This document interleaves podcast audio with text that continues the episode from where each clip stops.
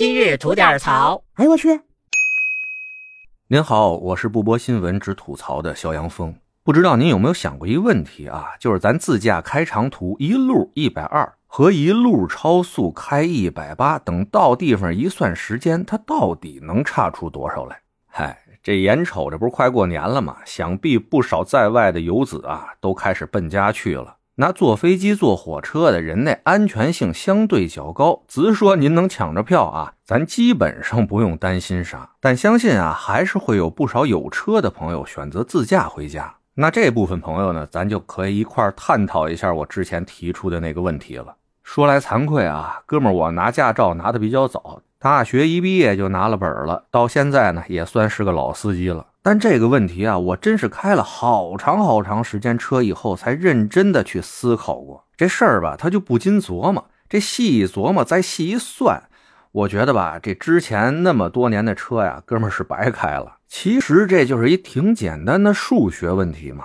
当距离一定的情况下，速度和时间它是成反比例的关系啊。说人话就是你距离定了，速度提高到一定程度以后，再往上提高，所能节省的时间会微乎其微。举个例子说啊，你这目的地离你一百二十公里，你如果跑九十的话呢，需要八十分钟。那如果你能开到一百二，那六十分钟不是就下来了吗？这就帮你节约了二十分钟的时间，哎，感觉挺值，是不是？您别着急啊。如果说啊，您再开快点，咱开到一百五呢？那四十八分钟就能到了，比一百二的这时速吧又快了十二分钟。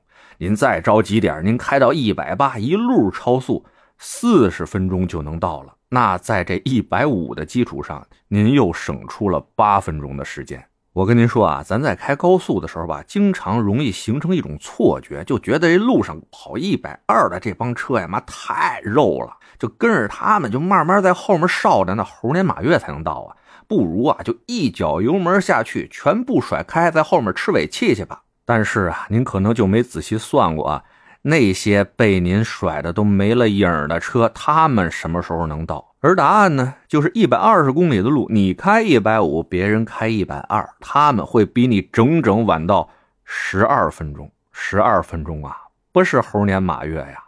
您再想想，咱出趟远门的人，差那十几二十分钟的时间吗？记着有一次啊，哥们儿自驾开长途，经常听我节目的朋友也都知道，我这人呢脾气也是奔着老好的啊，开车呢也好开个快车，就烦那肉不拉几的玩意儿。所以这一路上啊，得快的地方绝对不慢，那是一路火光带闪电，经常一百六、一百八这么开着。咱用那个手机地图导航上不都有一个预计到达时间吗？本来啊，假如说是五个小时到，那我这一路一百六、一百八这么超速开着，哎。他那时间啊就越来越少，我这还挺有成就感的。但您想，这路上也得加油啊，也得上个厕所什么的吧？哎，就在哥们我去服务区上了个厕所，再回到车上准备出发的时候，又看了一眼这地图导航，发现这预计到达时间啊，又回到我出发时候他们预计的那点了。就上个厕所啊，就把刚才超速省出来那点时间全都给用没了。我就突然想着吧，合着我这豁着命啊，拉着一车子人在一帮大卡车里边左右的穿梭啊，最后他妈就省出一泡尿的时间是吗？妈呢？脑有病吧？我们这一车人的命还没那一泡尿的时间值钱吗？哎，您想想是不是这道理？自从把这事儿想明白以后，哥们开车那真是规矩多了。哎，除了车速这事儿啊，还有一事儿需要跟大家共勉一下，就是开车呀，您一定得集中精力。这点儿呢，我做的还行，开车的时候基本不接电话啊。但我身边真有人啊，开车的时候他愣能回微信，还是回文字，您知道吗？在这儿我就不提是谁了，你听着我这节目，自己好好反省一下。甚至啊，还有的姐们她开车的时候能化妆。他能涂指甲抹嘴儿，您这受得了吗？我就坐在副驾都快疯了，当时就想下车呀！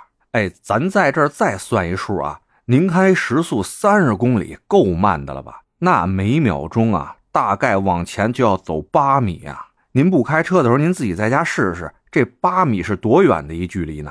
您就想想啊，您就开这时速三十的龟速啊，错眼回个微信。哪怕是回这就到三个字儿，也得两秒钟到三秒的时间吧。这一家伙就二十米出去了。您再拿脚量量，这二十米够多远啊？在这么远的距离中发生什么事儿都是有可能的呀。所以啊，再三的劝慰大家，也是跟大家共勉吧，一定开车的时候要精神集中啊。最后啊，还是要跟开车回家的朋友们说一句：那家呀，它就在那儿。您慢个几十分钟、个把小时的，那家他跑不了。那爹妈亲人啊，就在家里等着咱们平安到家呢。您说是不是？